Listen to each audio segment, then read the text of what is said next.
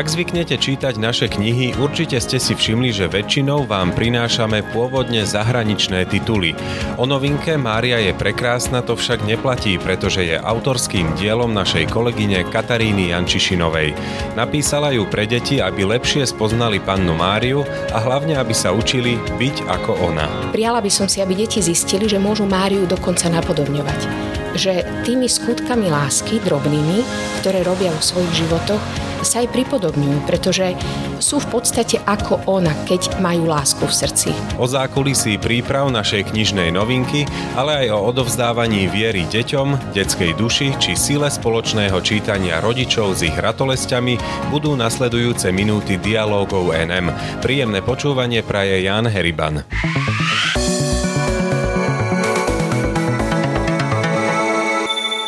Nie je kniha z vydavateľstva Nové mesto, ktorú by pred odoslaním do tlače dôkladne neskontrolovala.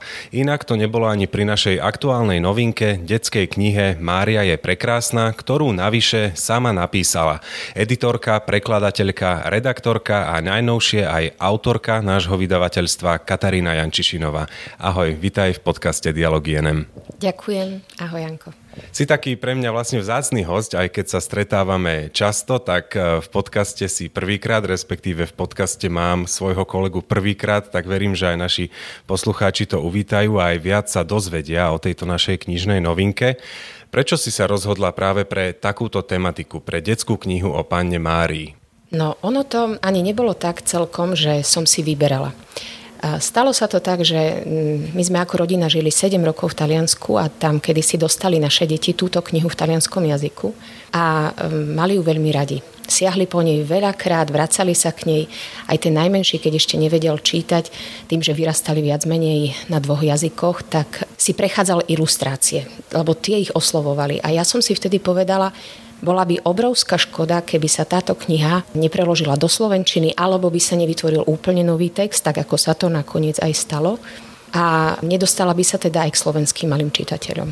A ten najmenší, ten mal vtedy koľko rokov, spomínaš si? Kedy ho teda tá kniha oslovila?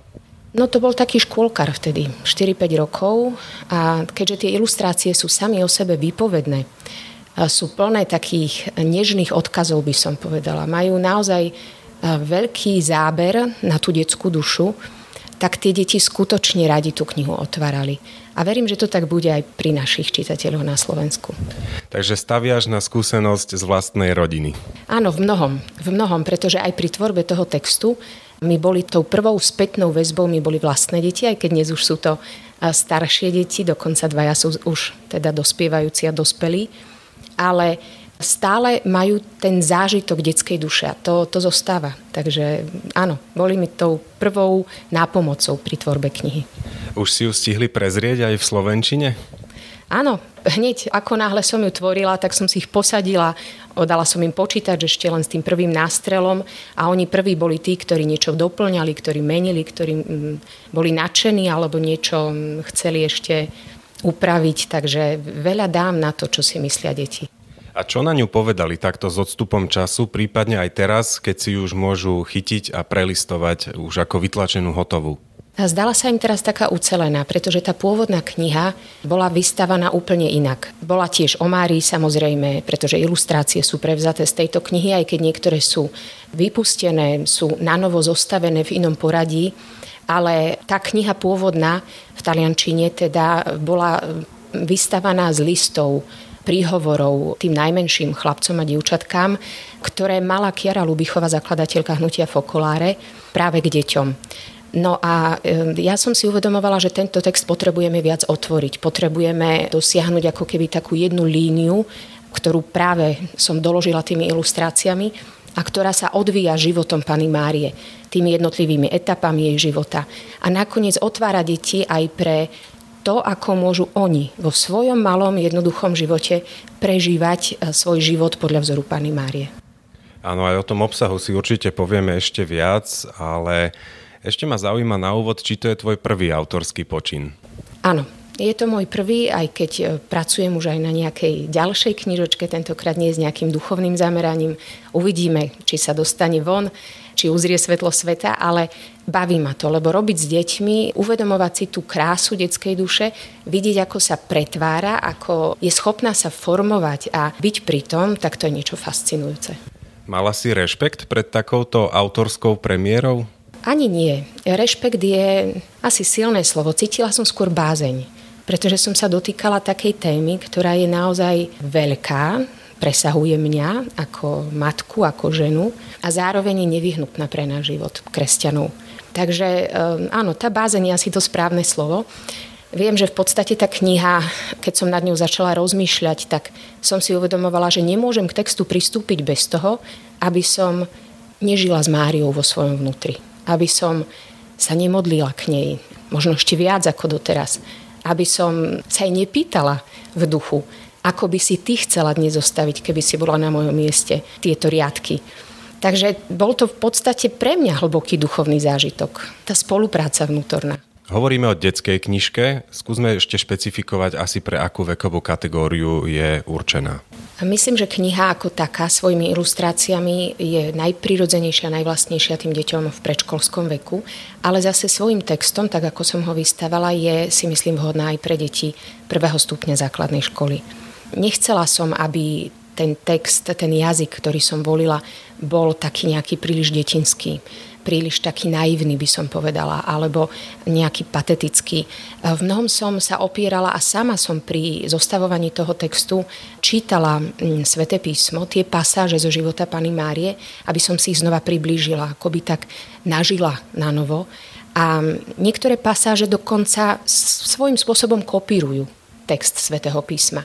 Aby deti, keď počujú napríklad v Evanieliu alebo pri iných príležitostiach niektoré tie citácie, tak aby im už zostávali akoby v podvedomí, v pamäti, aby ich znova v tom pri čítaní tejto knihy nejako nachádzali, aj keď samozrejme pozmenené, mierne upravené, doplnené. To neznamená, že ten jazyk je nezrozumiteľný. On je veľmi e, taký logický a veľmi jednoznačný ale zároveň e, nie je náročný a nie je teda, ako som hovorila, ani detinský. Lebo myslím, že k deťom naozaj netreba pristupovať ako k niekomu, koho podceňujeme. Lebo ja som vždy vo svojom živote aj vlastné deti, aj ktorékoľvek deti, s ktorými som bola v kontakte, vnímala ako partnera. Nie samozrejme vekovo, lebo tam je to zreteľné, že vekovo sme niekde inde, aj skúsenostiami sme možno niekde inde, ale naozaj ten kontakt s dieťaťom by mal byť podľa mňa vždy je pekné, pokiaľ to tak vieme vnímať, že je od duše k duši. A tá duša nepozná vek. Tá je skutočne otvorená, deti vedia nasávať krásno, dobro, vedia byť otvorené pre, poviem, veľakrát väčšie veci, ako my dospelí nasadiť si takto tú latku s tým jazykom, aby bol ani nie detinský a ani nie príliš komplikovaný, lebo stále je to knižka pre deti. To nie je také jednoduché. Prerábala si ten text na viackrát, ehm, bola si viackrát povedzme nespokojná, až kým si dospela k tomu ideálnemu výsledku, aký môžeme vidieť v knihe? Isté, samozrejme, že sa prerába, dotvára, e, niečo doplní, aj po tej konzultácii napríklad s deťmi alebo s inými ľuďmi. Samozrejme, bez toho text sa nedá vytvoriť. Uvedomovala som si, že toto špecifikum tejto knihy je ešte aj v tom, že ilustrácie sú dominantné, dotvára ich ten text a len ich akoby doplňa. To znamená, že naozaj je zložité vystavať krátky text, úderný text, ktorý by obsiahol všetko. Aj tú celú informáciu, ktorá má ísť, a aj sa vyhrať s tými, s tými detailami, s tými výrazovými prostriedkami. Verím, že sa mi to mm, aspoň z časti podarilo. Áno, to posúdia určite aj detsky a verím, že aj dospelí čitatelia, ich rodičia, ktorí si takisto túto knižku s nimi môžu zobrať do rúk. Mimochodom, je to dobrý nápad takto spolu si čítať? Jednoznačne. Naše deti vyrastali do veku, kým si nevedeli sami čítať na tom, že sme zaspávali spolu s knihou. Viem, doba sa zmenila, to, čo bolo pred 10-15 rokmi, je niekde úplne inde, ale verím, že hlavne ten malý čitateľ, malé dieťa, potrebuje ešte knihu vedľa seba, potrebuje počuť možno aj taký upokojujúci hlas dospelého rodiča, starého rodiča, priateľa, kohokoľvek, kto ho akoby sprevádza tým svetom fantázie. No a v tomto prípade ani tak nejde o tú fantáziu, hoci tá detská tvorivosť je vždycky veľmi silná a je to tak dobre ale v tomto prípade naozaj ide o to, že hovoríme o konkrétnej osobe, ktorá nielen žila v minulosti, ale má presah na ten detský život aj teraz, tu a teraz. A prajem si, aby cez tie riadky, cez tie ilustrácie, cez tú všetkú krásu, pretože Pana Mária je naozaj prekrásna svojim vnútrom, svojim vonkajškom, tak prajem si, aby deti nasali vzťah s ňou aby si ho od malinka vytvárali a aby neskôr ju naozaj našli ako takú vernú priateľku na tej ceste svojej. Na trhu s detskou náboženskou literatúrou je veľa titulov. Už si aj hovorila o, tých, o tom jazyku, o tých dominantných ilustráciách. Je možno práve toto to, v čom sa táto kniha líši od tých ostatných e, na trhu? Že prečo by teda mali siahnuť práve po tejto knihe čitatelia? Isté, dnes je knižný trh plný, by som povedala preplnený, je zaplavený knihami, čo je krásne, pretože naozaj vidno, že záujem o knihy stále tu je, vydavateľstiev je veľa a to, každé to, to vydavateľstvo chce prísť niečím novým. Verím, že aj táto kniha je istým príspevkom, istou novosťou v tých knihách pre deti s tou náboženskou tematikou. Samozrejme má svoje špecifika, každá kniha má svoju pridanú hodnotu a nedovolila by som si povedať, že či sa vyníma nejako. Verím, že si nájde svojich priaznivcov a že, a že deti ju docenia, že rodičia po nej siahnu. Je ešte kniha a osobitne detská kniha dnes vo všeobecnosti podľa teba atraktívne médium, po ktorom deti, rodičia siahajú? Áno, myslím, že veľa rodičov ešte kupuje knihy deťom, aj starých rodičov. Práve teraz, keď som išla sem na toto stretnutie, tak som v električke stretla jednu pani, zistila som, že už je stará mama a sama si zrazu vzdychla predo mnou, nejak sa dala so mnou do reči. A dnes je deň detí a hovorila, musím niečo vymyslieť pre deti. Tak sama som jej podsunula myšlienku, možno miesto sladkosti stojí za to deťom kúpiť aj knihu.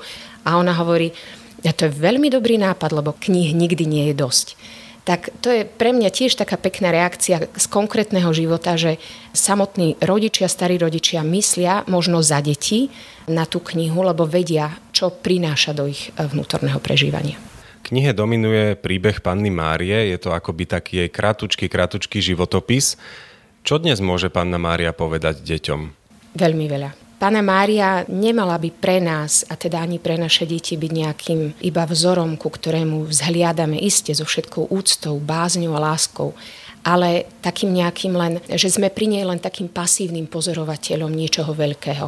Pre mňa Pána Mária, a to by som rada odovzdala aj deťom, je naozaj mama, je priateľka, je osoba, ktorá je, môže byť pri mne, môže ma sprevádzať, pretože tak, ako sa aj v tej knihe píše, tak naozaj všetci ľudia sú deti nebeského Otca.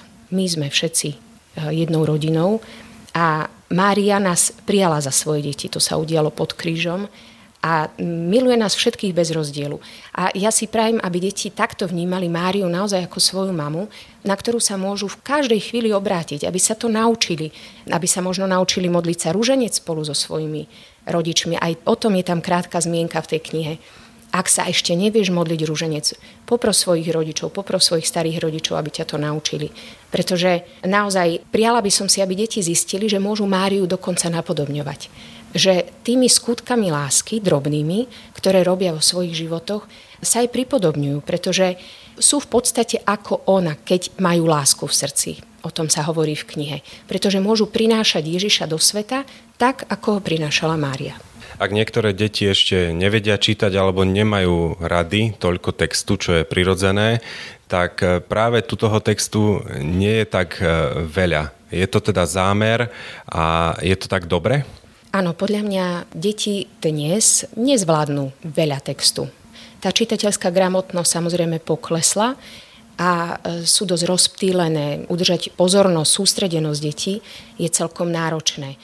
Pomôžu veľmi tie ilustrácie, že dieťa pohľadom blúdi po pestrej ilustrácii, kde je povedzme aj viac detajlov, ktorá je krásna, je nežná, tak ako je to pri týchto ilustráciách. A Popri tom buď počuje hlas niekoho, k tomu číta, prípadne dovysvetľuje niečo, na čo sa dieťa opýta a čo mu ešte nemôže možno v jeho veku rozumieť, alebo má otázky jednoducho. A ten text teda naozaj má len sprevádzať. Ale má byť taký hutný a taký výpovedný, aby za ten krátky čas e, vypovedal všetko potrebné. Keď už hovoríme okrem textu aj o ilustráciách, kto za nimi stojí, odkiaľ ich e, máme v tejto knižke? Ilustrátorka je Christiane Heinsdorfová, je to Nemka, zasvetená osoba z hnutia Fokuláre, ktorá dlhé roky žila priamo v centre hnutia Fokuláre v Ríme, v blízkosti Ríma a veľmi intenzívne pracovala na formácii detí, chlapcov a dievčat. Takže jej spôsob komunikácie s deťmi okrem iného išiel aj cez ilustrácie. A pokiaľ viem, teraz má už svoj vek a ak si dobre pamätá, momentálne žije niekde v Afrike. Ty tú knihu teraz aj držíš, respektíve máme ju tu. Už si získala aj taký odstup e, od tej tvorby a od toho všetkého, čo si si s ňou prežila a vieš sa na ňu tak pozrieť, že wow, že super, že sa to podarilo, už si taká uvoľnená? Áno, som veľmi vďačná za tú knihu. Som rada aj, že má cirkevné schválenie, že rodičia tak e, spokojom ju môžu kúpiť svojim deťom a naozaj sa na ňu spoľahnúť. Samozrejme, odstup človek má, lebo neurobila som tú knihu pre seba, urobila som ju pre iných, pre deti a to je tiež akoby taký dar, ktorý môžem ponúknuť deťom a rodičom a mm, som vďačná za to, že tá kniha mohla výjsť v našom vydavateľstve Nové mesto. Verím, že sa dostane k mnohým a zároveň dúfam, že to nie, nie je koniec, že nejako na tú detskú dušu budeme apelovať ďalej a, a budeme pracovať spoločne v redakcii na tom, aby sme ju tak citlivievali, aby sme vydávali knihy pre deti, ktoré ich naučia alebo im pripomenú, že majú vo vnútri napríklad vnútorný Boží hlas, ktorým keď sa naučia sa dať viesť, tak e, získali tú najväčšiu výhru do svojho života. Takže to je napríklad, alebo aniel strážny, to sú všetko veľké témy a mnohé iné, ktoré mi tak víria v hlave, takže jedna kniha akoby odíde, jedna kniha vyjde a, a v tej mojej hlave sa rodie ďalšie, ďalšie predstavy a plány, ktoré, kto vie, možno sa raz podarí uskutočniť. Ak by sme len trošku chceli naznačiť, tie plány súvisia takisto s deťmi a s tvorbou pre deti, alebo by si išla aj iným smerom? Zatiaľ som pri tej tvorbe pre deti. Ako dlho si túto knihu tvorila?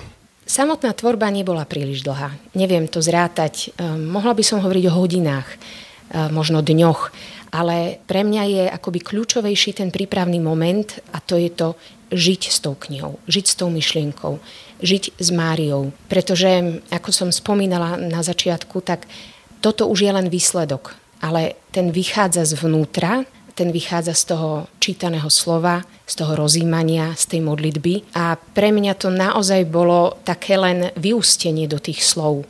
Takže to neviem zhodnotiť, aký tento čas bol. Možno je to aj taký malý prvý kvietok, plot toho môjho vnútorného spolunažívania s Máriou, s panou Máriou a aj po niekoľkých rokoch, neviem. A musela si ten vzťah, tak povediac, vedome posilniť a robiť viac e, preto, aby rástol, alebo si skôr čerpala z toho vzťahu, ako si ho mala dovtedy? Asi som už spomenula, že ten vzťah s panou Máriou som vždy nejako vo svojom živote sa snažila rozvíjať. A samozrejme, každá etapa života, tak ako aj v tom detskom prežívaní, to dieťa má svoje etapy, prichádzajú rôzne výzvy, rôzne problémy, tak je to aj u nás dospelých. A ten vzťah s tou panou Máriou sa prehlbuje, môže prehlbovať, zväčšovať postupne. To je proces a do konca života sa to tak bude diať podľa mňa.